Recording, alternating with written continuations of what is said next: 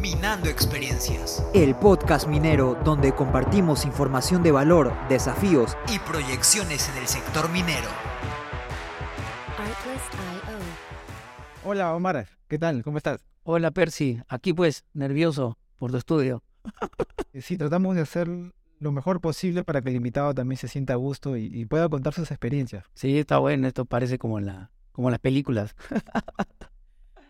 Mira, siempre comenzamos con los, con los, con los invitados con su formación académica, los estudios que realizar. Pucha, yo creo que yo no soy un buen ejemplo ¿ah? de, estudios, pero a ver, eh, soy ingeniero en minas de profesión, me gradué en San Marcos, me colegié el año, el año pasado, si mal no recuerdo. Este, y bueno, básicamente eso, luego he tenido una gran formación en temas de liderazgo, cosas que, que me gusta, que me gusta mucho. Eh, y creo que básicamente mi, mi, perfil profesional, aún soy un profesional joven, mucha gente piensa que soy cuarentón, recién tengo 31 años, voy a cumplir 32 el 4 de noviembre. Así que, este, nada, creo que aún me falta mucho por recorrer.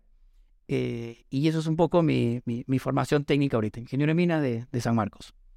Cuando tú terminas la universidad y un problema recurrente, yo también lo he vivido, terminas la universidad, el, el hecho de conseguir las famosas prácticas preprofesionales o, o profesional? ¿Cómo, ¿Cómo te fue en ese, en ese camino? Mira, ahí este, soy un buen y un mal ejemplo tal vez. El buen ejemplo es que yo pude practicar antes de, de salir de la universidad. Lo que pude en esa época se llamaba, hoy a todo el mundo le dicen EXA, ¿no? pero los que somos de la vieja guardia lo conocemos más como Milpo.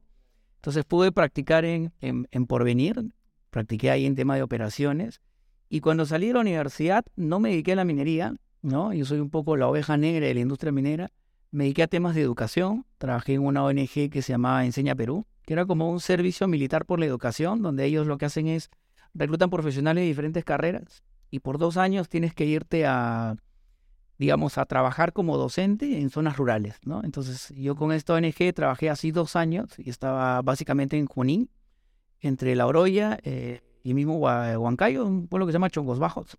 Eh, entonces, como que estaba, estaba en ese mundo, ¿no? Pero creo que para ir a la gente que va a practicar, ¿no? La gente joven, cuando yo practiqué, en, ¿cómo me gano estas prácticas, digamos, que en, porvenir?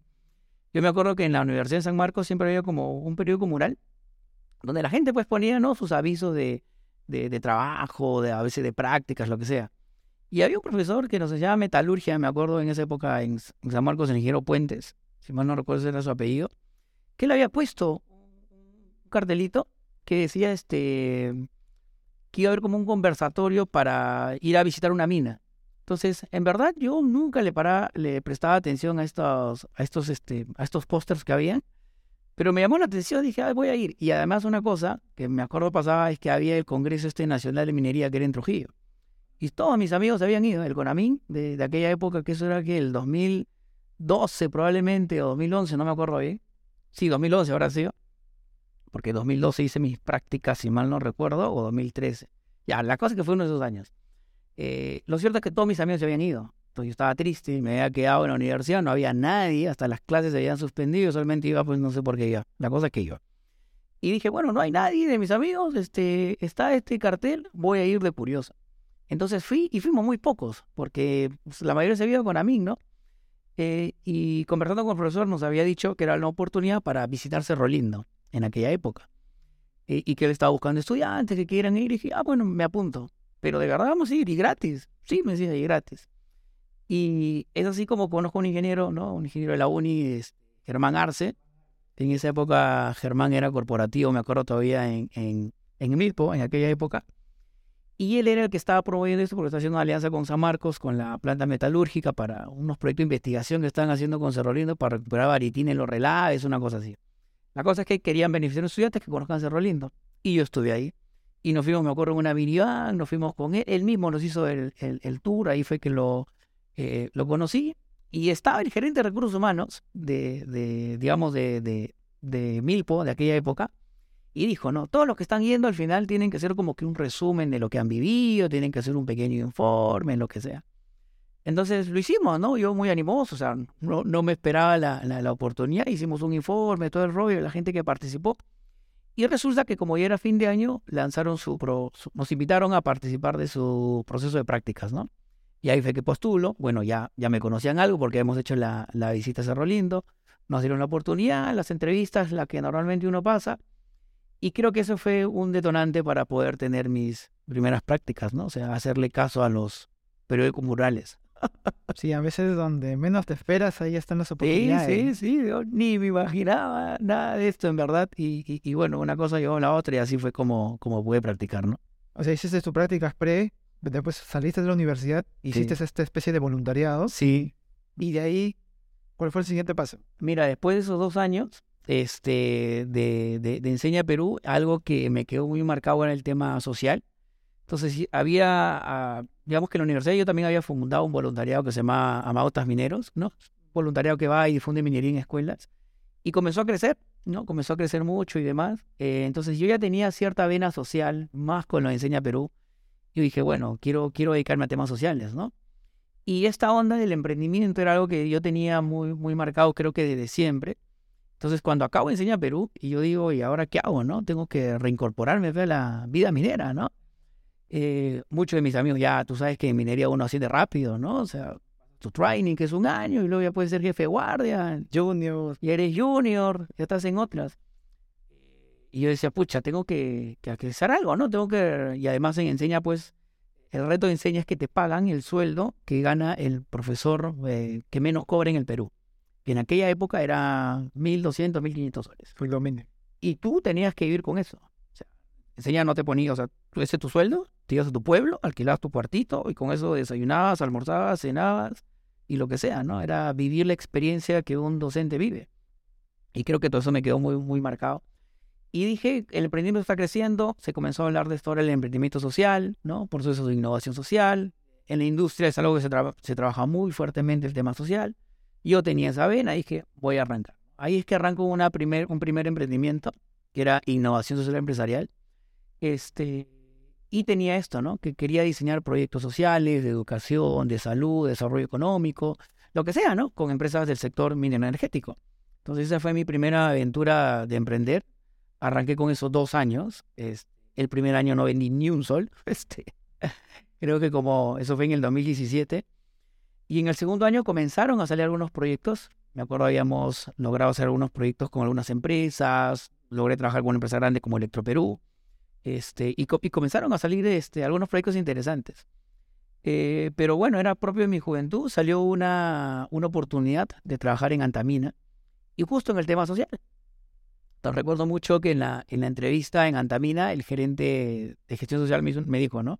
¿Qué haces ahorita? ¿No? Le conté todo, emprendimiento social, etc. Y me dijo, ya, ¿qué te parece si todo lo que haces, lo haces, pero por mil, pues, ¿no? Con el presupuesto que tiene Antamina. Tiene un presupuesto, pues, Antamina es un monstruo, ¿no? Sí. Entonces, me llamó mucho la atención eso que me dijo, ¿no? Todo lo que haces, proyectos, temas sociales, etcétera, lo vas a hacer aquí. Y aparte, eh, tú sabes que los gestores sociales en, en- en minería no solamente ven temas de proyectos, también hay que ver temas de negociación, conflictos sociales, etcétera. Entonces, creo que me era muy atractivo poder aprender esas otras cosas y además porque estaba convencido de que temas sociales era lo que quería hacer, ¿no? Eh, y así fue que entró a Antamina. Trabajé ahí dos, dos años. Estuve en Antamina viendo temas de gestión social, temas de negociación, temas de proyectos, etc. y eso, ahí estuve dos años más. Y pues bueno, solo fueron dos años, porque ahí me, me llamaba mucho el tema de emprender nuevamente, ¿no? Eh, mis socios iniciales habían lanzado ICE, ICE Academy, comenzó a crecer, el tema de tecnología era algo que me llamaba mucho la atención, tema de educación también. Y dije, bueno, voy a volver a esto, ¿no? Y salgo de Antamina y vuelvo a, a ICE, a ICE Academy ahora, que era la nueva empresa que habíamos constituido. Y pues bueno, a- ahí ya me he quedado hasta ahorita, ¿no? En, en esta, en este camino de emprender. Y esa, esa experiencia del, de estar en Antamina como gestor social, ¿qué, qué aprendizajes te dejó? Pucha, de todos, ¿no? Lo primero es de dejar de romantizar los temas sociales, ¿no? Los temas sociales al final en la industria tienen mucha ingeniería, ¿no? Ingeniería social, le digo yo. Eh, creo que hay también muchas estrategias de corto, de mediano, de largo plazo. Y creo que muchas veces algunas personas cuando no conocen el sector eh, tendemos a generar ciertos estereotipos, ¿no? Por ejemplo, en minería hay un estereotipo bien claro con el tema social, y es que somos malos haciendo temas sociales. Que los mineros tienen muchos conflictos, que los mineros tienen muchos problemas, sobre todo porque lo vemos en la tele, son mediáticos, salen en los periódicos y muchas cosas. Lo cierto es que la gestión social, eh, y creo que en toda compañía minera formal, hoy día es de mucha excelencia. Hay mucha gente trabajando muy duro, eh, no solo por el tema de la, de la viabilidad de la compañía, sino porque las comunidades también se benefician. Hay muchos proyectos multiactor hoy día que le llaman, hay mucha inversión social que se hace, y no solo por parte de la compañía, sino se busca mucho apalancarnos de otros medios, como por ejemplo, sabemos esto del canon, ¿no? que no se utiliza muy bien. Hay muchas empresas que ayudan a los gobiernos distritales, provinciales, regionales, a sacar adelante proyectos, que lo que básicamente necesitan es gestión pública y demás, ¿no? Entonces, esos, esos dos años en Antamina, en verdad, y al ser Antamina una empresa de, mucha excelencia en tema social, lo que, le, lo que me permitió es ver toda esa perspectiva, ¿no? De, del negocio también, y que hoy día, en verdad, es parte del corazón del negocio. el tema social no es para que esté mi reporte de sostenibilidad, para mis fotos, como antes se quería ver esos temas. O sea, en verdad es algo que está en el ADN de la empresa y que, pues bueno, todos lo debemos tener. Y creo que ese es otro gran desafío que vi, ¿no? Que Mucha gente piensa que el tema social le corresponde al área social hacerlo. Hoy día tú estás en planeamiento de mina. No tienes en consideración criterios sociales de dónde vas a poner tu carretera, de hacia dónde va el aire, ¿no? Por el tema de los polvos, si estás en tajo abierto. Si no ves la mejor zona donde instalar tu, tu botadero, tu zona de relaves, etcétera. Si no estás teniendo esos criterios sociales, ambientales, estás en nada, ¿no? O sea, tener perspectiva del negocio es temas sociales, temas de seguridad, temas financieros, temas de planeamiento, temas de operaciones, es transversal. Entonces, yo veía con mucha pena, no en Antamina, sino que con profesionales de otras empresas cuando hablaba de esto, decía benchmark, lo que sea, el tema social, cero conocimiento, ¿no? O sea, muy, no es normal en nuestro argot y porque lo sustentamos a que como ingeniero de minas no me corresponde. Mentira. O sea, yo recuerdo que, que, había una, eh, en otras minas, tienen nombres, ¿no? Por ejemplo, eh, en una mina recuerdo que le decían relaciones comunitarias. Claro. Y era un equipo, una área, ¿no? De justamente ellos trataban de, de generar esos vínculos con, la, con los pueblos aledaños, ¿no? Con la zona. Por ejemplo, hacían programas para tecnificar su agricultura, ¿no? La ganadería. Y algo que dices que sí es bien cierto es que como mineros, quizás como operativos, lo vemos, ¿no? Lo vemos como que es un área, ¿no? Que, que se encarga de esto, pero yo no estoy ahí, ¿no? No tengo que... Pero como tú dices, eh, el hecho de planeamiento, ¿no? Diseñar, digamos, ¿no? Las bocaminas, ¿no? La, las zonas de botaderos, todo eso implica, ¿no? Implica un tema, un tema social. Y ahora, más creo que en los últimos, en el último año, ¿no? Con el último gobierno, el tema de los conflictos sociales eh, se ha visto incrementado, ¿no? De una forma bien, bien particular. Sí, pues es correcto. Y además recuerda que estos conceptos, eh, o sea, digamos que estar en esta área social me hace entender mucho cuando hoy día había un CEO hablar, ¿no? Sobre la industria. Siempre se habla de estas políticas, ¿no? Temas sociales, temas ambientales, obviamente también temas operativos de la compañía. Hoy día mucho está el tema de transformación digital, lo que sea. Pero al menos a mí me da perspectiva de entender hacia dónde va, ¿no? Eh, de comprender bien por qué dan esos mensajes sobre el tema social y porque además, recordemos como te digo que está en el ADN porque dentro del modelo de negocio de la industria, como a mí me gusta decir esto de transformar los recursos en, en beneficios para la sociedad, o sea, ahí no solo está como saco de mineral, está todos estos criterios, como te menciono, sociales, ambientales, y que hoy día, por ejemplo, si tú ves el futuro hacia dónde va esto, la descarbonización y demás, o sea, eh, estas compañías que hoy día operan en nuestro país, muchas tienen casas matrices fuera, ¿no? Son transnacionales, como le dicen. Y todas cotizan en bolsa. Y hoy día los conceptos de ESG, ¿no? Esto de temas ambientales, sociales y de gobernanza, o sea, es parte del negocio. Entonces, si tú, que estás, no sé, sacando tus 5.000 toneladas por día en una mina subterránea, estás en un tajo abierto, vino tu dispatch, o sea, tienes que entender en qué parte del negocio estás. Es un negocio mucho más grande y parte de nuestro modelo hoy día nos obliga, creo yo, a todos a estar de alguna forma involucrados. Y como te digo, eh, dejar cierto romanticismo que hay sobre temas sociales, sino en verdad meterte cuáles son esas estrategias, qué hay dentro, hay mucho corto, mediano y largo plazo. Y, algo que tiene el tema social y que tal vez no tiene la ingeniería es que no controlas muchas cosas. Si yo, controlo, si yo controlara los temas sociales, olvídate, o sea, sería que yo, ¿no? Este, gobernaría lo que quisiera. No es tan sencillo. Son dinámicas sociales muy cambiantes, las comunidades tienen sus propias políticas de cómo entre ellos relacionarse, cómo comunicarse contigo. O sea, es un mundo sumamente apasionante y que yo creo que vale la pena que toda persona que esté involucrada en la industria, independientemente de tu profesión, es algo en lo que tienes que meterte de lleno. Y como te digo, meterte más allá de leer un reporte de sostenibilidad. Tienes que en verdad conversar con mucha gente del sector y te vas a dar cuenta de lo retador que puede ser y que al final todos de alguna forma podemos sumar. Y te doy un ejemplo súper claro, ¿no? No sé, hoy día muchas empresas tienen esta política de contratación de mano de obra local, ¿no? O sea, darle oportunidad a gente de la Claro. comunidad para que trabaje. Dan prioridad a la, a la gente de la comunidad. Hay prioridad, hay políticas, ¿no? De porcentaje inclusive algunos de que tienes que contratar de la comunidad, lo que sea.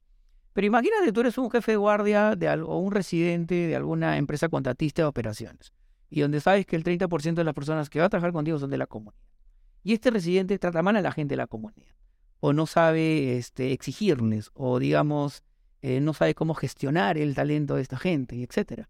O sea, esa persona, si no tiene los conceptos claros del modelo de negocio, probablemente los vaya a insultar, los vaya a tratar mal, no les vaya a dar la oportunidad, lo que sea, cuando en verdad, y cualquier líder, independientemente que tú seas de la comunidad o seas de compañía o sea lo que sea, tiene que tratarte bien, hablarte con respeto, liderarte, enseñarte, motivarte, lo que sea, ¿no? No- Nos toca hacerlo a los, a los que estamos en la industria.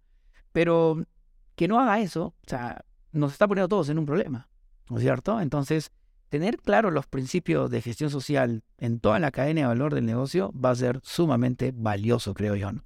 Y también, ahora que decías de este tipo, hay un perfil, ¿no? Que dicen Bushman, pues, ¿no? Estos jefes de guardia, ¿no? Gerentes que siempre están como que, ¿no?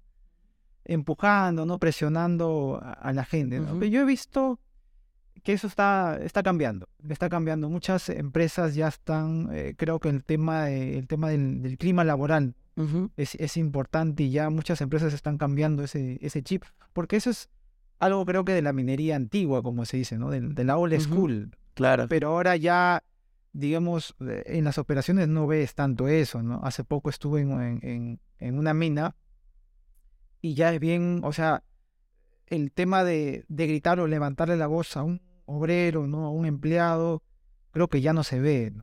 Y también con el tema de los, de los sindicatos, ¿no? Que son muy fuertes también en, la- en las operaciones mineras, tú no puedes hacer eso. Entonces, eh, creo que para bien eso sí está cambiando. Yo espero que va a llegar un momento que ya vamos a dejar de ver ese tipo de perfiles dentro de las operaciones. Claro. O sea, además, o sea, yo creo que al final, al menos los, los, los que tienen una profesión y buscan trabajar en, en el sector, recuerda que al final nuestro rol es gestionar cosas, ¿no? Gestionamos mucho, sean recursos, sean financieros, sean a las personas y demás. Dime un ingeniero que esté operando algo, ¿no? O sea, no, para eso hay, hay gente que lo hace y lo hace mejor que uno. Entonces, creo que al final eh, los que estamos nos toca, como te menciono, gestionar y hay que hacerlo bien. Y yo creo que todo depende de quién admires. Este perfil tipo Pushman, o en general que lo puedes ver en cualquier sector, ¿no? La gente que está acostumbrada a gritar, a alzar la voz, creyendo que es un, es un ambiente rudo áspero, donde hay que tratar así a la gente para que haga las cosas, eso lo puedes encontrar en cualquier sitio. La pregunta ahí es qué es lo que uno quiere para su vida, ¿no? Y si tú estás trabajando en un lugar donde esa es tu realidad, pregúntate si eso quieres, ¿no? O sea, si realmente así tú quieres ser. Yo al menos he tenido mucha suerte ahí, que los lugares donde he podido trabajar, he, me, he tenido la suerte, inclusive cuando estuve en, en, en Porvenir y las minas que he visitado, con gente buena, o sea, con mucho sentido de liderazgo, ¿no? Con, con una forma distinta de ver las cosas. Este, yo siempre soy muy preguntón y a la gente que yo considero, oye, quiero ser como tú un día, oye, ¿cómo lo haces, no? Todos me hablan de liderazgo, ¿no? De gestionar bien a las personas, de motivarlas, de inspirarlas, de, de monitorear KPI, resultados, lo que sea. O sea, una cosa no, no quita la otra, ¿no? Tú puedes ser una persona que no tienes que por qué gritarle a tu personal para igual cumplir este, los objetivos. Y créeme que esa gente es la que más va a trascender, al menos es la que yo admiro. Y es un círculo virtuoso. Correcto. Porque también eh, me ha pasado, mi primer jefe, por ejemplo, dentro de una unidad minera, era un tipo muy calmado, consecuente con, lo que, con las cosas que, que decía, las cosas que hacía. Y, y es como que fue mi primer jefe y te deja eso, ¿no? Te deja como que esa escuela, ¿no? Esa, esa formación. Entonces tú también ya cuando vas creciendo, eh, también tienes gente personal a tu cargo, igual, ¿no? Por eso decía que es una especie de círculo virtuoso, ¿no? En tu caso también fue lo mismo, ¿no? Pero quizás si hubieras tenido, no sé, un jefe así, Un ¿no? pushman, un pushman. quizás otras, otro hubiera sido ya los resultados, ¿no? Pero, pero sí, o sea, eh, yo creo que es, eh, es importante eso, ¿no? Y, y a las a los estudiantes, ¿no? Que, o al- los profesionales, ¿no? Que se van a formar, ya deben trabajar o deben ver esto, ¿no? Solamente el tema técnico, ¿no? Como tú decías, el tema de liderazgo, habilidades blandas, es muy importante. Nosotros, como jefe de guardia o cualquier, digamos, cargo dentro del, del sector, siempre vas a gestionar algo, como dicen. Es cierto. Y, y yo creo que un mensaje importante, esperando que este podcast llegue a la, a la gente de la industria, yo creo que el mensaje, independientemente de la gente joven, porque creo que es algo que ya está en el ADN hoy día. Creo que en toda universidad, creo que nuestra generación misma, ¿no? De, de 30 para abajo, un poco ya está viviendo ese tema de habilidades blandas, lo que sea. Yo creo que el mensaje para los que tienen más de 35, no ese, que tiene 35, 40 años, nunca es tarde, creo yo, para empezar. No, no, este, creo que aún hay ciertos, hay estos perfiles aún que tú mencionas, aún hay en la industria, seguramente le, algunos se va, a se va a topar con este tipo de perfiles, pero es animarlos, ¿no? O sea, primero a esta gente a que puedes hacer las cosas distintas. Yo creo que si comenzamos a movilizar más esos perfiles de gente de 35 años para arriba, genial. Y yo creo que hay mu- mucha gente chévere también, que al menos de esta edad, que ya conozco gente un poco más mayor, de 35 o 40 años, que se dan cuenta. Y ellos mismos como que han pasado de una evolución, ¿no? Digamos, son a los que les ha tocado este vivir con los dos mundos, ¿no? Este mundo súper duro, donde era normal este ambiente áspero, ¿no? De lo que sea. Y este otro no mundo de las políticas ahora de recursos humanos, de gestión de talento, de cuidar a las personas, de equidad de género eh, y, y- demás, que ellos dicen, pucha, ¿y ahora? Entonces, y yo creo que, eh, o sea, pueden hacerlo, ¿no? Y lo pueden hacer muy bien. Y a mí me da mucho a mí me da mucho más gusto cuando esta gente comienza a tener una perspectiva distinta y se da cuenta y dice, ok, tienes razón, tenemos que irnos por, por este lado, ¿no? Eh, y lo he vivido con mucha gente y es impresionante los saltos que ellos pueden dar. Porque al final recuerda que la gente que va a ascender también en la industria, aún somos una industria que valora los años de experiencia. Entonces, estos que tienen 35, 40 años, ya tienen la experiencia. Entonces, te falta seguramente demostrar eh, unos, estos dotes de liderazgo y vas a ascender, vas a crecer. Depende también es lo que tú quieres, ¿no? Hay mucha gente feliz pues, haciendo, siendo simplemente técnicos, que está muy bien, eh, pero hay otros que tal vez quieran a- aspirar y lo, lo pueden hacer y le, le inyectar. Y como tú dices, eso aceleraría romper esos círculos viciosos del pasado, ¿no? O sea, si una, si una persona joven entra con este nuevo mindset, chévere. Pero si una persona mayor en la industria rompe con eso, uf, olvídate. Solo multiplica, ¿no? Entonces, animarnos, ¿no? Y si no pueden, conversemos. De esto hay mucha gente ahí dispuesta a colaborar, a ayudar, y creo que hay mucho contenido de liderazgo, de temas de, de cómo hacerlo mejor, y nada, es alentar nuestra industria, ¿no? Claro, claro. Y ahora pasando al tema de ICE Academy.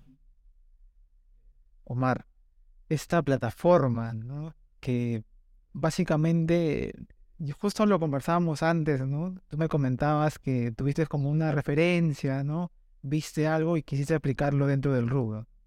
Coméntanos acerca de este de Mira, tu en- emprendimiento, ¿no? Claro, en, en ICE creo que siempre hemos tenido una convicción que es el de buscar oportunidades dentro de la industria. Creo que algo que me había convencido cuando salía de enseña, ¿no? imagina, yo tenía dos años de egresado recién, era qué difícil es emprender en minería, ¿no? O sea, todos los que me quieren iniciar, cuesta, ¿no? Cuesta un montón, o sea, postular como proveedores ya de por sí muy difícil, tener una propuesta que pueda ser interesante eh, también es difícil. Yo siempre digo que en la industria tienes que nacer global, ¿no? Porque esa idea que tú tienes, yo te apuesto que un australiano y un canadiense o alguien ya haciéndola y mucho mejor que tú y con mucha más plata. Entonces te toca salir y demostrar que puedes ser competitivo, ¿no? Entonces en ICE, cuando nace, eh, teníamos una convicción en ese momento y era que el e-learning venía creciendo y sentíamos que en la industria eh, habían algunas oportunidades. Y tuvimos la suerte de que lo empezamos en noviembre del 2019, ¿no? Sin saber antes de la pandemia, sin que uno sepa, ¿no? De, de qué venía esto de la, de la pandemia. Entonces arrancamos, me acuerdo, con mis socios, con Kevin y Gonzalo, que también son mineros de San Marcos, y inspirados también en otras cosas que veíamos en el sector, ¿no? Veíamos Creana, veíamos Plaxi, eh, veíamos Udemy, ¿no? Veíamos que otras industrias como tecnología, marketing, etcétera, venían trabajando estas cosas y decíamos, en minería será- sería bueno que haya algo parecido, ¿no? Entonces comenzamos a hacer algunos prototipos, me acuerdo, ¿no? Un primer curso, lo que sea, y llegó la pandemia, ¿no?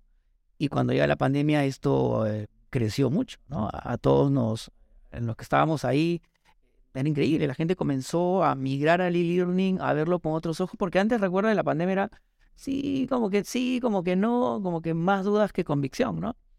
Y la pandemia lo que ha hecho es acelerar, ¿no? La gente ya cree en el e-learning, cree que es posible entrenarse de una manera distinta.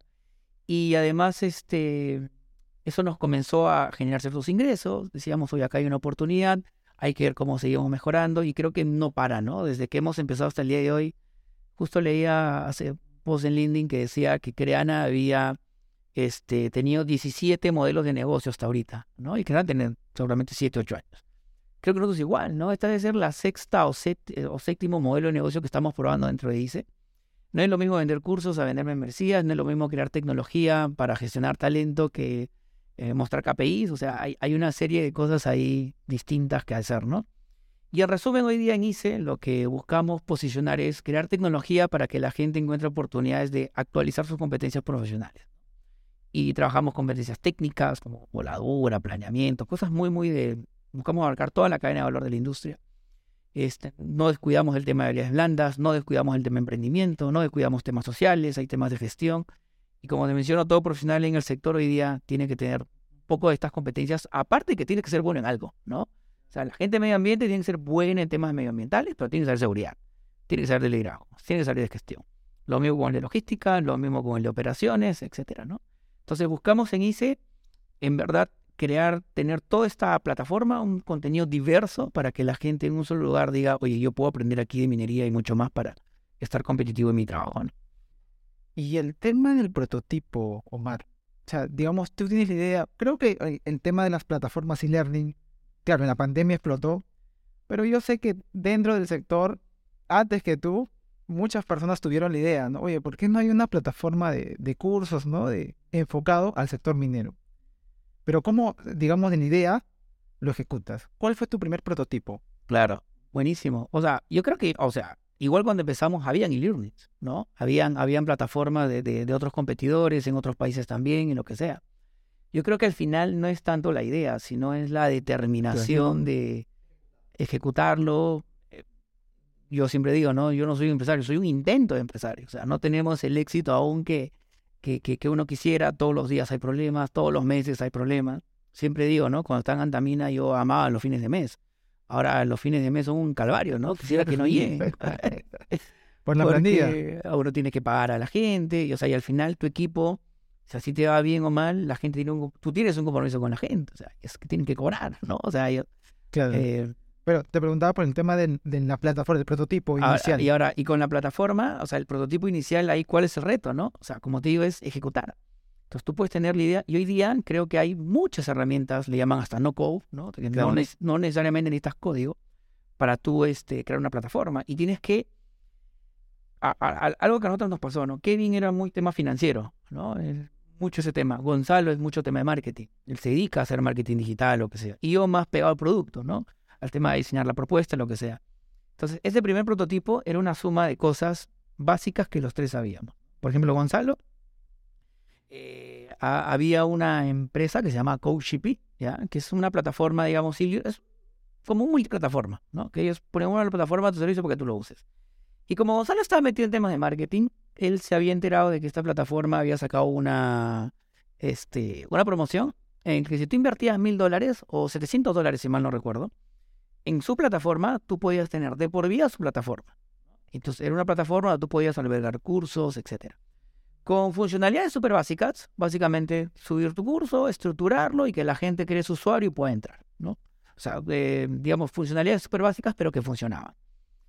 Entonces vimos la oportunidad y dijimos, oye, ya pues invirtamos en eso, ¿no? Entonces me acuerdo, nos costó 700 dólares, pagamos por este y hasta el día de hoy tenemos el mal. La gente que compró los primeros cursos de ICE aún pide su CoachShippy porque era la primera plataforma, ¿no? Ya se habían acostumbrado y demás. Ya luego fuimos evolucionando el prototipo a, integraciones ya más con WordPress y ahorita ya estamos más con código propio, ¿no? Entonces tenemos una plataforma de código propio que vamos mejorándolo como nosotros quisiéramos. Pero este prototipo al final fue una suma de eso, ¿no? Kevin este, conocía a algunos docentes, ¿no? Le dijo, amigos, lo que sea, hoy estructuremos esto, ¿qué te parece? Los convencimos, hicieron el primer curso y yo comencé a estructurar la propuesta, ¿no? O sea, en base a nuestro know-how que tuvieron. Y luego es atreverte, ¿no? O sea, ninguna idea es perfecta. Obviamente sabíamos que esto tenía muchos defectos probablemente, pero como siempre te recomiendan esto, o sea, Si la necesidad está tan insatisfecha, la gente va a pagar. Y creo que algo que buscábamos era eso, era sacar algo, venderlo y que la gente pague. Y comenzamos a recibir feedback, ¿no? Oye, escucha, no tiene esto, sección de comentarios, falta, sí, falta, ok. Pero lo que te estamos dando de alguna forma ya eh, como que esté satisfaciendo una necesidad, ¿no? Y ahí comienza la batalla, ¿no? Como ese prototipo poco a poco lo vas evolucionando a tus recursos, financiamiento, lo que vas consiguiendo. Es algo que no para hasta el día de hoy, ¿no? No para esto. Importante lo que dices, este, Omar, porque a veces uno cuando quiere emprender, y por ejemplo en el caso ¿no? de las plataformas e-learning, piensa, ¿no? Ah, bueno, voy a contratar un programador, voy a armar la super página, la super plataforma para vender mis cursos y después se va, va a buscar el mercado de programadores, ¿no? Arma todo, digamos, en tema financiero y no es viable. Sí, Y es más, tú puedes, digamos, eh, realizar, si tienes dinero, si tienes ahorros, préstamos, haces la plataforma, sales al mercado y no vendes. exacto. No, digamos, no has validado antes esa necesidad que tú la tienes como hipótesis, ¿no? Tu hipótesis era, bueno, eh, el sector requiere estos cursos, ¿no? Eh, tema de temas técnicos, también tema de habilidades blandas, pero no esperar, ¿no? Creo que el mensaje, eh, y es tu caso, creo, no esperar tener la plataforma, la super plataforma para poder salir al mercado, ¿no? Correcto. Y, y creo que ahí tiene, tenemos que ser eh, lo suficientemente inteligentes de qué quieres prototipar también, ¿no? Porque en cualquier negocio, ¿no? Sea un e-learning, sea la idea que uno tenga, eh, ¿qué quieres prototipar? Primero que te compren, ¿no? O sea, al menos es algo, alguna gente, ¿no? Cuando era un error que hemos cometido en el pasado es querer prototipar la idea. Oye, ¿será que esta idea funcione? Y por eso es que te digo, las grandes ideas ex- existen, pero las grandes ejecuciones no, porque las grandes ejecuciones necesitan presupuesto. Necesitas plata, necesitas ingresos, necesitas tener un propósito claro, que la gente confíe en ti, ganar marca, reputación, o sea, hay un montón de factores, ¿no? Entonces, uno que quiere prototipar, nosotros lo que entendíamos era, queríamos prototipar los ingresos. Queríamos saber si este producto que yo saco al mercado, la gente está dispuesta a pagar. Y luego, como te digo, ya vienen bastantes mini batallas que tienes que ir ganando. Ya, ¿quieres, quieres, quieres vender? Ok, ¿cómo les vas a cobrar? ¿No? O sea, no solamente es prototipar y que alguien lo compre, sino cómo lo van a comprar. O sea, te van a pagar en efectivo, te van a pagar con Yape, quieres prototipar algún medio de pago. Entonces, el prototipo tiene que atacar causas, ¿no? Medios de pago, etcétera. ¿Qué quieres prototipar? El marketing. Ok, ¿cómo lo voy a vender? El uno a uno, descuento, freemium, este, un precio especial, un precio de por vida, etcétera. Entonces, también hay mini causas que tienes que atacar. Con el tema del producto, que el curso sea grabado, que también lo vean, que tengan una asesoría con los docentes, que con la sección de, no sé, preguntas y respuestas sea suficiente, lo que sea. Entonces, lo que yo animaría a la gente que, está queriendo prototipar una idea es prototipen las causas. Y ya cuando tú atacas causas, la cosa cambia. Eh, porque vas a ser más, específico, vas a... Y lo otro es que ataca mínimo al menos esas tres cosas. Marketing, este, producto y ventas. Si no estás prototipando al menos esas tres cosas, o sea, dudo mucho que tengas una idea que puedas poner en valor. ¿no? Y a los que están en minería, ¿no? Y ya depende acá el nivel al cual quieres jugar también, ¿no? O sea, esta idea del e-learning creo que era algo que nos permitía jugar con poco, ¿no? Pero si, digamos, yo quiero jugar en minería y haciendo un proveedor, lo que sea, digamos, un siguiente salto, hay otras cosas que tienes que prototipar. Con esta idea, con esta propuesta, ¿me es suficiente para que la mina me compre en el sentido de procesos administrativos?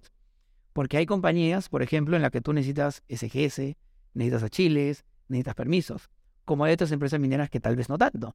Y hasta tú tienes que darte cuenta, este producto que tengo, ¿puedo postular al menos a esta mina?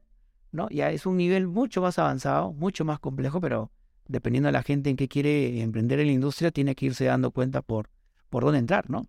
Ahora, inicialmente la idea era ser un negocio B2C o, o digamos, eh, desde el inicio sabías que tenías que vender a las empresas. Mira, yo creo que hasta ahorita no sabemos por dónde enfocar el negocio. creo que este, mira, vamos a cumplir tres años ahora desde que iniciamos esa, esta, idea. Eh, y hay varias cosas, ¿no? Eh, ¿no? No tengo la receta, en verdad, de, de éxito de la gente. Lo que tal vez podría permitirme contarles es el proceso de cómo estamos hasta ahorita, ¿no? Empezamos B2C, el B2C nos recomendó a, a entrar al B2B, ¿no? Por ahí un estudiante dijo, oye, este, creo que este estudiante era jefe de una mina, y dijo, yo quiero que mi gente lleve este curso, este, y nos hizo el contacto, y entramos a su empresa, ¿no? O sea, arrancamos un curso, dos, lo hicimos tres, y dijimos, oye, esto le puede interesar a otros, y comenzamos a ir. Entonces tenemos B2C, tenemos B2B, este, En el B2B es otro tipo de retos, ¿no? Luego el tema de crecer por países, teníamos gente que nos compraba en Perú, en Chile, en México, Colombia, lo que sea. Entonces, decidir cómo crecer es, es un reto terrible. Nosotros hasta ahorita nos decimos startup, pero como le digo a mis socios, aún nos falta mucho, ¿no? Porque nos falta descubrir ese sistema de growth, ¿no? O sea, todo, toda startup al final lo que busca es ese product market fit, ¿no? Claro. Entonces escuché este concepto del channel market fit, o sea, cuál es el canal de venta con el cual vas a llegar. Entonces, estamos aún en construcción de eso, ¿no? No- aún no la, no la descubrimos. Pero como dice, seguimos intentando cosas B2C, seguimos intentando cosas B2B, eh, estamos constantemente, seguimos prototipando cosas, en verdad, mira, han pasado tres años y esto no, no, no acaba, ¿no? Pero algo que te da aliento en el camino, y creo que es algo que, eh, temas financieros, ¿no? Tienes que tener caja, tienes que tener ingresos, tienes que tener los recursos que te permita a ti probar estas cosas. Entonces, el negocio también te va enseñando, una cosa es lo que tú quieres y otra cosa es lo que la gente quiera, ¿no? Entonces, y en el camino te vas, este, yo me acuerdo que en algún momento decidimos, eh, me acuerdo cuando dijimos, ya no hay que vender cursos, porque son tickets muy bajos, no nos va bien, eh, vendamos membresías. Y dijimos, cerramos los cursos, no vendemos, obligar a la gente a comprar membresía. Fueron los peores dos meses de nuestras vidas, ¿no? este, vendimos casi nada, muy poco, terrible. Entonces comienzas a aprender, ¿no? Hay cosas que no puedes cambiar bruscamente, al final el mercado te va a ir diciendo por dónde tienes que ir también. Y descubrir eso es, siempre es un reto constante, ¿no? Yo creo que hasta ahorita continuamos en ello y a ver, pues, ¿no? ¿Qué, qué tal? Pero somos B2C, somos B2B. Inclusive he visto estos conceptos, ¿no? B2C, eh, B2B, o sea, se combinan, uno te recomienda al otro, etcétera. Ahora yo te escuché este concepto del SaaS, ¿no? Ya más de vender software es algo que también estamos, Software as a service. eh, el software as a service es algo que estamos comenzando a probar también.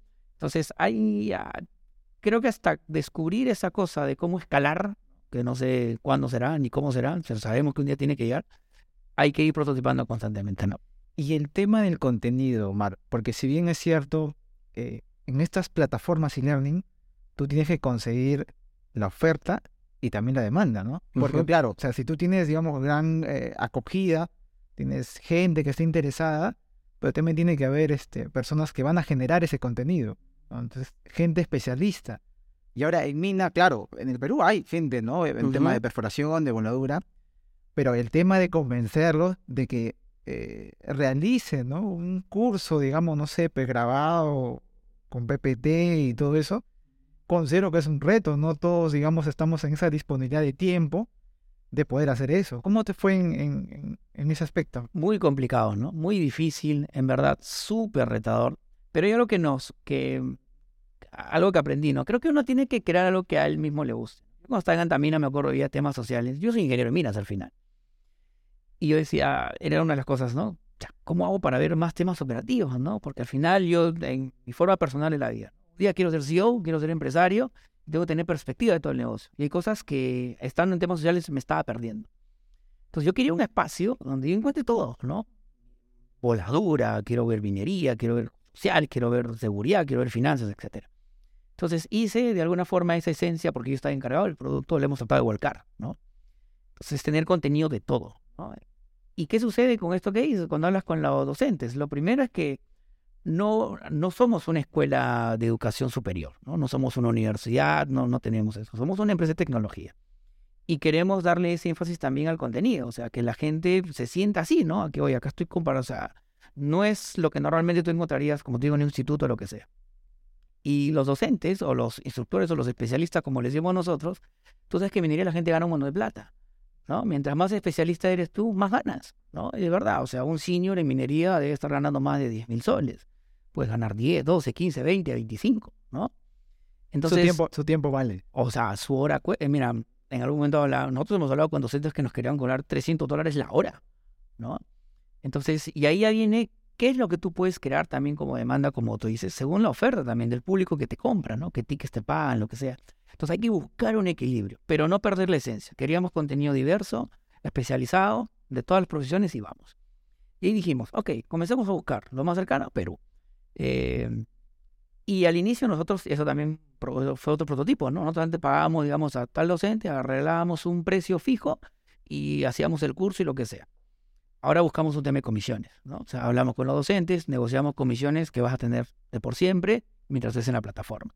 Ya que nos permitían no tener tanto, o sea, reducir el tema de capital para invertir en más productos. Pero acá te amarra de que siempre estamos con el docente y nos parece que es algo justo. Pero de 10, de 10 personas que reclutamos, uno acepta, ¿no? Es nuestro, nuestro índice ahorita. ¿Por qué? No solo es por el tema del, del modelo de generar comisiones, sino es el tema de tiempos. Esa ahorita no puedo, no me siento cómoda con el e-learning, me cuesta mucho, este, un montón de cosas, ¿no? Que hay atrás de, de, poder, digamos, hacer una, un curso especializado en nuestra industria. Y si tú la comparas con otras, o sea, sin desmerecer otras profesiones, ¿no? Pero yo creo que hay 20 personas que tranquilamente te pueden hacer un curso de marketing. Pero 20 ingenieros que te quieren hacer un curso de perforación y voladura especializado. Atajo abierto. Atajo abierto. complicado. ¿no? Y que sea bueno, inclusive, mucho más complicado. Este, entonces, tenemos un área de reclutamiento que sale a buscar a estos docentes, a estos instructores, especialistas, y creo que algo que nos funciona mucho es mucho propósito.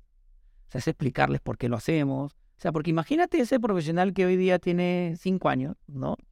Que está haciendo su perforación o voladura, correcto, pero que un día quiere ascender, o, tiene que tener perspectiva del negocio, que, que, que, este, este, también en planeamiento, en operaciones, etcétera. Entonces puede encontrar eso. Y para gente más joven igual, ¿no? Le complementa los temas que ha venido en la universidad y lo que sea. Y es más, ahora eh, estamos aspirando también a conquistar el nicho de gente mayor. Temas de machine learning, de transformación digital, que claro, para ti, para mí puede ser muy fácil digerir. Oye, hay gente mayor que no ha tenido oportunidad de ver esto, entonces crearle contenido también para ellos y lo que Entonces salir a buscar a estos eh, especialistas expertos es un reto. Y lo otro chévere que hemos tenido es no quedarnos en Perú. O sea, hemos encontrado, hemos tenido suerte de encontrar, eh, digamos, un ingeniero geólogo como Luis Pisano, por ejemplo, un colombiano que ha hecho su maestría en alemán y todo el rollo y trabaja tema de transformación digital, que se compra el propósito, ¿no? Dice, pucha, de verdad, no hay que compartir. O sea, tienen esas ganas de querer retribuir lo que la vida les ha dado, ¿no? Y, y creo que buscamos mucho esos perfiles, ¿no? Eh, expertos, especialistas que aparte de querer estar en la plataforma, tengan el propósito claro de que es compartir para que la gente esté más competitiva, ¿no? Entonces es un reto lo de crear contenido, pero ahí, ahí vamos, ¿no? Creo que lo hemos podido hacer bien, tenemos más de 120 rutas de especialización ahorita y seguimos creando. Creo que sí algo que estamos convencidos es que independientemente de cómo llevemos el negocio, eso nunca va a parar, ¿no? O sea, el B2C hoy día, para que todos sepan, ¿no? Nuestra plataforma no nos hace rentables todos los meses nos va mal. Pero los comentarios de la gente, ¿no? O sea, ahorita tenemos en ICE casi ya 4.000 estudiantes de toda Latinoamérica. la gente realmente lo valora, dicen, pucha, que sí, estoy aprendiendo esto, aquello. Eso nos da aliento, ¿no? Así que si están por ir, al menos denos aliento. Este, pero hay que buscar otras formas de cómo hacer sostenible el modelo de negocio. Eso creo es lo más, lo más complicado, ¿no? O sea, puedes tener esa comunidad, esa necesidad, pero como tú dices, encontrar el balance también entre estas personas que generan el contenido y las que consumen, ¿no?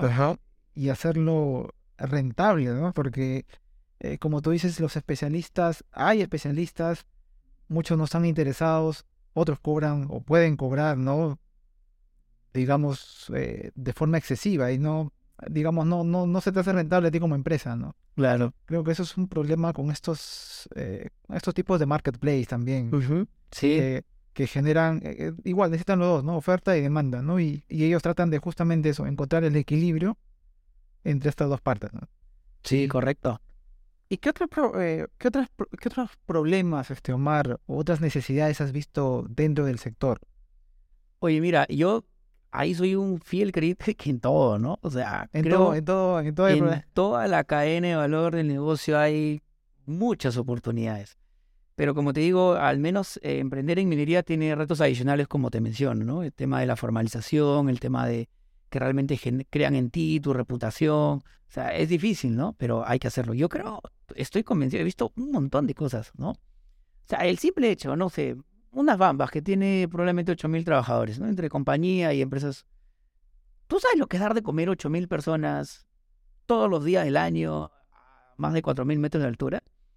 Ahí hay temas de refrigeración, hay temas de transporte, o sea, de hecho hay oportunidades para, y se gasta millones solamente en comida, o sea, de hecho hay alguna mejora del proceso, lo que sea, hay oportunidades que ahí podrían nacer, ¿no? Es cuestión de adentrarnos mucho en los problemas que hay en el sector. Y yo creo que eso es algo que nos está faltando. La gente que conoce mucho los problemas yo muchas de las cosas las he visto porque estaba en la industria, ¿no? O sea, estoy constantemente escuchando qué sucede, qué pasa, estoy en una mina, todo el rollo, o sea, conozco bien el tema, ¿no? Entonces, conocer el problema y luego no quedarte solo, ¿no? Mucha gente tiene buenas ideas, pero está solito. Necesita gente comercial, gente de marketing, gente de administración que te haga ver otra perspectiva del negocio. Entonces, creo que en el Perú en general tenemos todos los problemas habidos y por haber en lo que es minería, subterránea, tajo abierto, polimetálica, etcétera. Entonces, somos como que una buena fuente de problemas, ¿no? Que lo que falta es más equipos multidisciplinarios que querramos atacar estos nichos.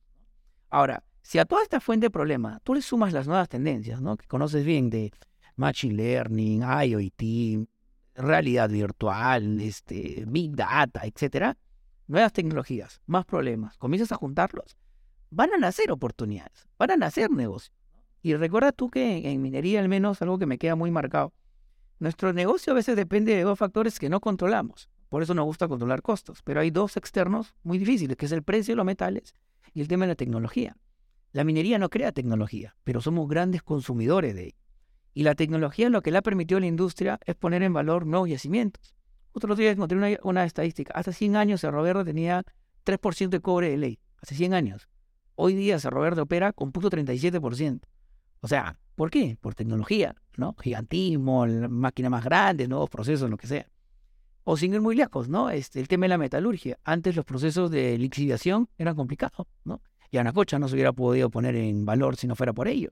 Entonces, un nuevo proceso metalúrgico que aparece en los 70, en los 80 probablemente, pone en valor nuevos yacimientos mineros. Eh, el otro día hay un curso en dice que es de minería espacial, ¿no? Yo conversaba con el docente y eso parece como que muy, muy futurista. Muy futurista. Pero la visión cuál es? Si tú puedes hacer minería en Marte, ¿no te sería hacer, hacerla más barata acá en el Perú o en cualquier, en cualquier lugar de la Tierra? Obviamente que sí. Entonces, esos descubrimientos de hacer minería espacial, independientemente de que se pueda hacer o no hay minería, lo que te va a dar es nuevas tecnologías, nuevas herramientas para que aquí lo apliques. Y si te das cuenta, eso es el dispatch, ¿no? El dispatch, que es un sistema de geolocalización, era algo que se utilizaba en la guerra. Dispatch. Y es lo que hoy día usa Uber. O sea, en minería usamos Dispatch hace 30 o 40 años probablemente. ¿no? Y Uber lo conocemos recién 10 años, que es lo mismo, sistema de geolocalización este, de, cosas, ¿no? Entonces, veamos que en la, en la industria, como menciono, hay oportunidad en todo. Y si tú eres un especialista de voladura, de operaciones, mejor que yo sabe todos los problemas que hay en la operación y que ese problema lo tienen todas las minas y que seguramente están esperando nuevas soluciones. Pero lo que hay que hacer, como te digo, es no quedarnos solos. Yo creo que eso es algo que nos falta mucho en el sector. Que la gente comience a tener, si te das cuenta, ¿no? Debes tener tus patas, no sé, el ingeniero de, operaciones. Estás solo conoce gente de operaciones. El de medio ambiente, solamente gente de medio ambiente.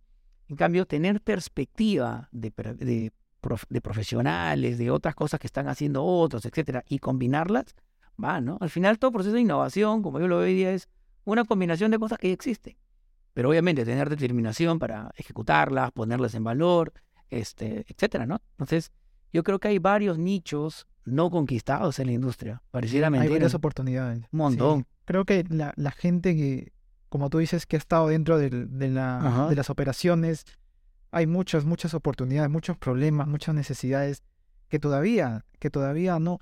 Y a veces también lo que pasa, y eso lo conversaba también con, con, otro, con otro invitado, existe una solución para ese problema dentro de, la, dentro de un proceso minero.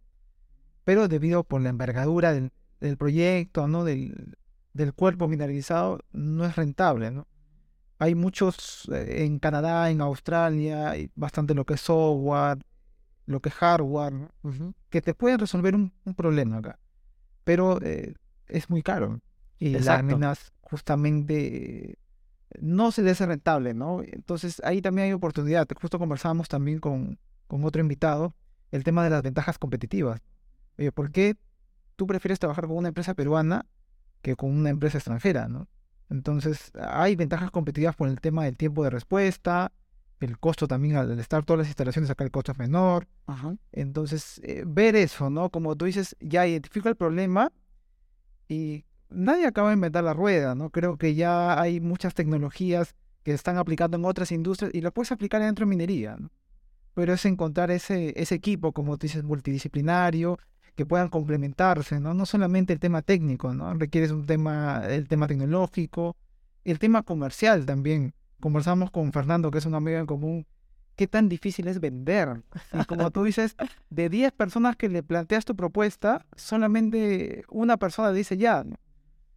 Y a veces exponerse al, rechazo, de alguna forma, a muchas personas eh, no les sienta bien y abandonan ese, ese emprendimiento, esa idea. Claro.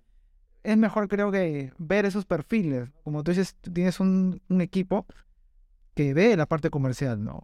Que ve, digamos, este, el tema de vender del producto, ¿no? Y yo sé que ya están como que curados con ese tema de que te, le dejan en visto, no le contestan, ¿no?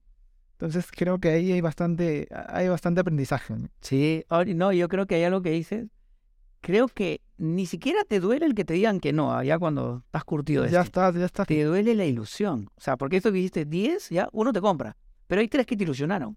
Que te dijeron, oye, sí, puede ser, y te tienen ahí paseándote, paseando, y tú la ilusión del que puede ser, lo estás ahí. Esa ilusión también es, joder, es para gestionar, para la gente comercial es un tip. Oye, y lo otro con esto de, de ver los nichos, creo que algo que también es muy importante, un insight bien poderoso, me has hecho pensar cuando hablabas, esto de los, de, de, por ejemplo, los amigos de Tumi, ¿no? Que también los, los conoces. Ellos robot. robótica y algo que me parece bien bacán, ¿no? Mira, hoy día el mantenimiento lo hago en Perú. Eso es más barato a que si yo le compro un robot a un australiano y tengan que venir a hacer un mantenimiento, joder. Mucho más caro. Pero entonces, eso hace 20 años no era posible. Por varias cosas. Eh, o pongámonos un poquito más atrás, hace 30 años, cuando era jodido importar cosas en Perú. Imagínate importar cosas para robótica hace 30 años. Era casi imposible. Entonces, otro insight muy poderoso es que cosas que en el pasado no se podían, hoy sí se pueden. Y ahí pueden hacer oportunidades para generar valor. Por ejemplo, esto de robótica, ¿no? Así, antes era impensable. Y yo creo que hoy día, ya cuando conoces gente que lo hace, hoy día puedes importar tus chips, puedes inclusive tus prototipos fabricarlos en China y que te lo manden a un precio súper barato para que tú pruebes aquí. Entonces, hoy día el mundo ha cambiado y yo los animaría, eh, y eso ya te das cuenta tú conversando con gente mayor, ¿no? Oye, ¿qué cosas antes querías hacer hace 20 años y que no podías? Y yo te apuesto que hoy día puedes, ¿no? Eh, ah, recién estaba involucrándome en temas de energía, veía el costo, por ejemplo, de los paneles solares. Yo decía, pucha, paneles solares, esa vaina es caro, porque no estoy informado y me quedo en el pasado. Hoy día los paneles solares son 88% más baratos que antes. Antes dice un panelcito solar te podía costar el costo, este watt por hora que hablan, de 200 dólares, hoy día puede estar 46. O sea, ha bajado terrible. Entonces, gente que hoy día, digamos que hace 10 años quería tener soluciones con paneles solares, tal vez sí, ¿no? Oye, muy caro. Hoy día, vuélvelo a pensar. O sea, está más barato. Y estoy seguro que, y es lo que está pasando con los temas de Machine Learning, etcétera, ¿no? Todas estas tecnologías donde existían, pero era carísimo, ¿no? Eran súper este, computadora, que eran, hoy día lo puedes hacer pues en tu, en tu compu, ¿no? Entonces, yo creo que ese es un insight bien poderosísimo. Eh, pregúntale a la gente mayor, oye, hace 20, 30 años qué cosa estaba caro. Hoy día ya está barato y seguramente integrándote o haciendo este, sumando esfuerzo con otra gente, puedes descubrir oportunidades. Y yo te animaría, tú que vas a, hablar a gente de distintos perfiles, o sea, desde su óptica, ¿no? Oye, medio ambiente, ¿dónde están las oportunidades hoy día? En geología, ¿dónde están hoy día las oportunidades? El otro día geología, algo que me gustó mucho, ¿no? Hemos pasado esto de en geo- los que hacen geoestadística, que hablan del inverso a la distancia y no sé qué vaina. Luego descubrieron el- este tema del kriging, ¿no? Que es lo máximo. Geoestadística. Hoy. Hoy día, Machine Learning va a descubrir nuevos modelos, ¿no? Y la gente ya está comenzando a probar eso, cómo hacemos modelos de Machine Learning en base a temas geoestadísticos. Olvídate, la gente que logre hacer eso va a ganar en primer lugar un montón de plata, ¿no? Porque van a poder modelar yacimientos de una forma más eficiente, con modelos predictivos. Eso va a revolucionar la exploración, ¿no? Ya se están identificando mejores targets de exploración y lo que sea. Entonces, hoy día hay oportunidad, yo digo, en todo, ¿no? Eh, lo que falta es gente con mucha determinación que se meta ahí a, a hacer cosas, que igual es un perfil muy, muy distinto, ¿no? Antes, antes de iniciar la entrevista conversamos del tema, eh, también tuviste una experiencia como director en el instituto, en el. Instituto de Ingenieros de Min. Cuéntanos esa, esa experiencia, porque el instituto es el que organiza el, el Perumín, que el, el Perumín fue el número 35, creo, el último. Sí, el número tre- 35, ¿no? Ajá. En, en Arequipa, ¿no? Que es, digamos, la convención minera, una de las convenciones más grandes del mundo, ¿no? Vinieron gente de todo, de todo el mundo. Sí, correcto. Bueno, el instituto no solo es el Perumín, tiene bastantes eventos, tiene ProExplo también, tiene este una serie de actividades importantes. Creo que es un referente de la industria ahorita en el Perú y me atrevería a decir en Latinoamérica y en el mundo. Bueno, yo soy un error en la ecuación pues del instituto, ¿no? Este, por alguna cuestión, eh, creo que siempre actuar con propósito te hace bien, ¿no? Eh, tal vez es una inversión de largo plazo, pero te trae su retorno de alguna u otra forma, ¿no? En mi caso, yo siempre he trabajado mis temas sociales, ahora ya estoy en temas de tecnología, que es algo que quiero empezar a movilizar, pero me acuerdo que cuando salí de Antamina yo decía, voy a cerrar mis ocho años de gestión social, porque yo temas sociales empiezo desde la universidad, con Amautas, ¿no? Este, esta ONG que te decía que difundía minería en escuelas. Se he escuchado, se he escuchado los Amautas. Claro, se hizo un voluntariado nacional, ¿no? Gente de 15 regiones, cada año hay más de 800 voluntarios, etcétera.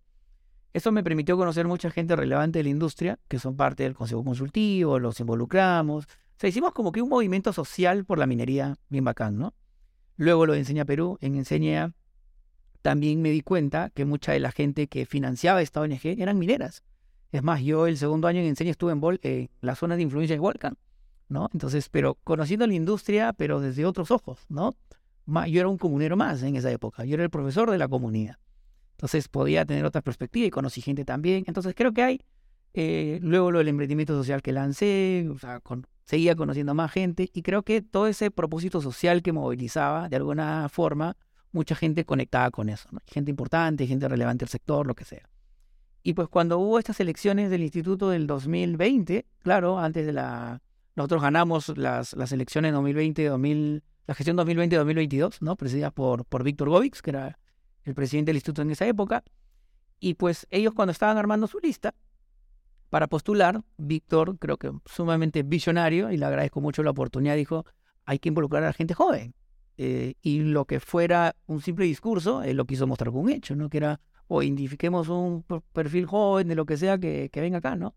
Yo tenía en esa época 29, 28 años, 29 años, ¿no? Y me invitaron, ¿no? Me, invitaron a participar, en verdad me sentí muy honrado. De solo participar, yo ya estaba en otras, este, me sentía muy halagado, ¿no? Porque conversaba con ellos, los planes, qué es lo que tienen, qué es lo que hay que hacer con la institución hacia dónde ir, o sea, y mi voz era escuchada, ¿no? Omar, desde los jóvenes, ¿qué podemos hacer? Eh, ¿Qué hay que poner sobre la mesa? O sea, se notaba que no era un discurso, sino que era un hecho, ¿no? Eh, y bueno, y postulamos y, pues ganamos las elecciones, fui parte de la directiva y pues nos tocó el directorio probablemente más difícil de la historia, ¿no? COVID. Este, Pandemia. Nosotros asumimos, Víctor asume la presidencia y todo este rollo que hacen la, la traspase este, virtual, ¿no? Ya lo que creíamos que iba a ser 15 días, 30 días, etcétera, quedó para, para siempre. Y recordarás que eran para la minería momentos muy duros. Muy duros por el tema de los cierres, algunos contagios masivos que hubo en algunas empresas, y al final el instituto es un referente y tenía que tener voz. Y yo en verdad estaba súper abrumado con todo. Este, y aprendía de ellos, ¿no? O sea, creo que la toma, las crisis, los que somos más jóvenes, no las hemos vivido como ellos, ¿no? Ellos han vivido crisis del terrorismo, no había inversiones antes de los 90, recuperar el optimismo, gobiernos complicados, un gobierno complicado que se venía, el COVID, una crisis eh, económica terrible, una crisis sanitaria, todo terrible, todo era problema, ¿no? Entonces estar ahí eh, creo que me hizo madurar mucho en varias cosas, ganar perspectiva también de cómo tomar decisiones, aprender mucho de, de, esta gente, ¿no? Eh, CEOs, ejecutivos, empresarios de gran trayectoria. Entonces es un poco como se presentó la oportunidad, pude estar ahí y también movilizamos varias cosas para jóvenes, este, y siempre se ha escuchado y, y bacán, ¿no? Y ahora que se ha, no te estuve en la Junta hasta, en el Consejo Directivo hasta marzo de este año, porque la gestión solo es por dos años. Ahora hay una nueva directiva, ¿no? Liderada por el ingeniero Abraham Chaguán, que igual van, ¿no? Muchos de los pilares de trabajar con jóvenes, Abraham también la tiene muy, muy clara. Y hay gente joven también, ahora está Jimena Soluren, también una profesional súper joven y que está dentro del instituto, de la directiva, y esperemos que eso quede por siempre, ¿no? Que siempre haya como que esa voz joven dentro del instituto que de alguna forma no solo sea un discurso, sino un hecho y que pues represente a la gente, ¿no? Y, ahí vamos, esa es un poco la historia. Es, como tú dices, es importante, ¿no? Creo que los millennials te dan otra perspectiva acerca del, acerca del negocio. Como tú dices, quizás eh, las personas mayores, ¿no? Generación X, eh, han tenido otra formación. a nosotros creo que de alguna forma el tema tecnológico se nos hace un poquito más, más fácil comprenderlo, ¿no? Y creo que, y también ver las necesidades, ¿no? De, de los profesionales, de, o sea, los estudiantes que salen, el tema de conseguir prácticas, el tema de especializarse, ¿no? Justo leía una, una estadística justo que era del instituto, era del 2014. Decía que al año salen aproximadamente 600 ingenieros de minas, pero solamente el mercado requiere 200. Y solamente el 10% de, estas, de estos 600 egresados eh, cumplían el perfil que las empresas requerían. O sea, digamos, creo que bien sintomático estos, estas estadísticas. Bueno, es del 2014, pero creo que no ha cambiado tanto, ¿no? Estando acá en pleno 2022, ¿no? Sí, o sea, Luchito Rivera en abril del año pasado lo reafirmó, ¿no? O sea, la estadística no ha cambiado mucho.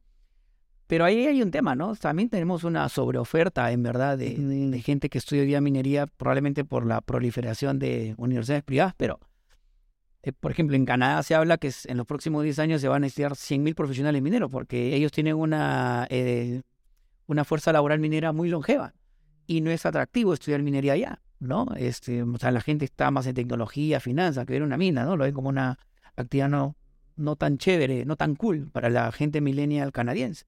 Lo mismo pasa en Australia, lo mismo pasa en Estados Unidos y demás. Falta gente que quiere estudiar. ¿Cuál es el problema nuestro? Como en toda Latinoamérica, solo el 6% al inglés. Entonces, eh, esa estadística no cambió mucho, creo. Sí es un desafío como país. Creo también que la gente competitiva y buena, y entiéndase a, competitivo y bueno a que al final uno mucho hace la universidad también, ¿no? Tu curiosidad, eh, el rodearte de gente, el saber qué es lo que tú quieres, te va a hacer competitivo y bueno, ¿no? Yo creo que a la gente buena nunca le falta chamba, al menos en nuestra industria. Y tú sabes, ¿no? Si alguien es bueno, es bueno y lo reconoce, como decimos en la minería muy chiquita, ¿no? Te van a reconocer como bueno. Entonces, eso primero para la, la gente que está ahí, ¿no? Si eres realmente te estás preocupando por estudiar, eres competitivo, te va a ir bien. Ahora, sí hay un desafío, ¿no? Como país, de todas formas, de mejorar la competitividad de nuestras universidades. Creo que sin temor a equivocarme, ninguna de nuestras universidades está en un top 50 seguramente de las mejores escuelas de minas del mundo, ¿no? Siempre están las canadienses, las australianas, por ahí la, la, de Chile también está muy bien ranqueada, la, la, de Santiago. Este, pero tenemos, tenemos ahí varios, varios retos que, que trabajar aún en el sector, ¿no? Y dos cosas más que ahí te puedo decir con la gente joven es que la gente joven no necesariamente son los que están estudiando y salen de la universidad, ¿no? Algo que yo me di cuenta en el instituto, jóvenes también somos nosotros, ¿no? Que estamos entre los 25 y los 35 años. O sea, somos profesionales aún jóvenes por, por conquistar y es un grupo que también necesita otras atenciones, ¿no? Probablemente el trabajo nos consuma, ¿no? Estemos mucho en el día a día, lo que sea. Pero creo que esa es una tarea pendiente y en ese también tratamos de ver es cómo juntarnos más, ¿no? Ganar perspectiva del negocio, crear oportunidades, eh, ver cómo mejorar, cómo seguir creciendo y demás, porque al final es esta la generación que va a comenzar a tomar decisiones y seguramente a liderar la industria mucho más antes que los que recién están saliendo, ¿no? Que aún eh, tienen mucho que recorrer. Y lo otro, y lo otro, perdón, solo para cerrar esta, esta filosofía millennial, yo me he quedado sorprendido ahí. Hay mucha gente mayor que parece millennial. Y eso para mí ha sido uno de los mejores descubrimientos de mi vida, ¿no? A veces creemos millennials los que tienen entre tal, no, esa vaina es un tema de mentalidad ya, yo te puedo decir, no sé, un Rómulo mucho, ¿no? O sea, todos los días soñaba con proyectos, o sea, he conocido gente así que parecen chicos de 20 años soñando, o sea, tienen 50, 55 años, pero están soñando con hacer cosas. Está, don Miguel Cardoso está soñando con cuál es ese próximo proyecto que van a hacer y tienen esa energía, ese ánimo, ¿no? Entonces yo creo que la filosofía de ser millennial es una filosofía transversal a mucha que no depende necesariamente de la edad. Probablemente muchos de, nosotros sí estemos más involucrados en esas nuevas cosas, pero... Y creo que cuando conoces gente mayor que tiene esa filosofía, pucha, dices, ah, qué bacán, acá puedo hacer esto y aquello, ¿no? Y te comienzas a lanzar a, hacer nuevas cosas. Interesante, Omar. Creo que ha sido una, una charla bien, bien interesante. Eh, siempre al final le pedimos al invitado que dé unas palabras, tema libre, lo que tú desees, un mensaje, no sé, para, para los colegas, ¿no? Para gente del rubro. Nada, yo creo que mucho optimismo, creo que no la pasamos bien ahorita en el sector, hay, hay grandes retos en la, en la industria, hay que aprender a, enfrentarlos, pero creo que algo que también me da aliento es que la industria minera es tan competitiva, al menos en nuestro país, que hemos sobrevivido a varios gobiernos, ¿no? Este no es el único complicado que hayamos tenido. Entonces creo que hay que, y da- date cuenta, ¿no? Los que estamos en el sector trabajamos, pues tú sabes, planes de corto, mediano y largo plazo. O sea, planificas una mina al año, a 5, a 10, a 20 años. Pero sí hay que comenzar a generar más cofradías, ¿no? Hay que ser más multidisciplinarios, hay que movilizar muchos más equipos, ¿no? Eh, eh, no quedarnos anclados en, en una sola cosa. Ah, yo soy operaciones, yo soy planeamiento, yo soy voladura. Creo que hay que aprender a, a ganar perspectiva. Y creo que abiertos a eso, ¿no? Al menos en cualquier espacio donde tengamos la oportunidad de coincidir, vamos a movilizar eso, ¿no? Hay que juntarnos más, hay que... Ahorita se está reactivando la industria, ¿no? Ya la presencialidad, como este podcast ahorita presencial, se están reactivando muchas de estas cosas. Creo que hay que comenzar a juntarnos mucho más. En Perumín eso se demostró, fue muy lindo ver a mucha gente. Creo que el simple hecho de ver gente viva, en verdad, y sin ser sarcástico, era, era emocionante, ¿no? Decir, pucha, ingeniero, ingeniera, qué bueno que estén bien, ¿no? Pucha, todo lo que ha pasado. Y creo que ese regocijo se ha sentido en la gente. Y ahorita hay que aprovechar estos espacios, volvernos a reconectar, volvernos a soñar con una buena minería. Y creo que con mucho orgullo, y es algo que vivo en ICE, la minería se ve bien afuera. Nosotros le vendemos a gente de Chile, de México, de Colombia, Ecuador, y nos ven bien. Y no solo personas, empresas, ¿no? O sea, y tener esa reputación de que somos buenos mineros. A mí me sorprende mucho en México, muchos gerentes de operaciones son peruanos, ¿no? O sea, los ven bien a los que estamos haciendo cosas aquí. Entonces, no hay que perder esa competitividad, hay que seguir alentándonos, hay muchas oportunidades y a chambear duro, ¿no? De, eso se trata. Ese mensaje tal vez daría, compañero. Gracias, Omar. Eh, bueno, nosotros, con nosotros será hasta un siguiente programa. Nos vemos. Chao.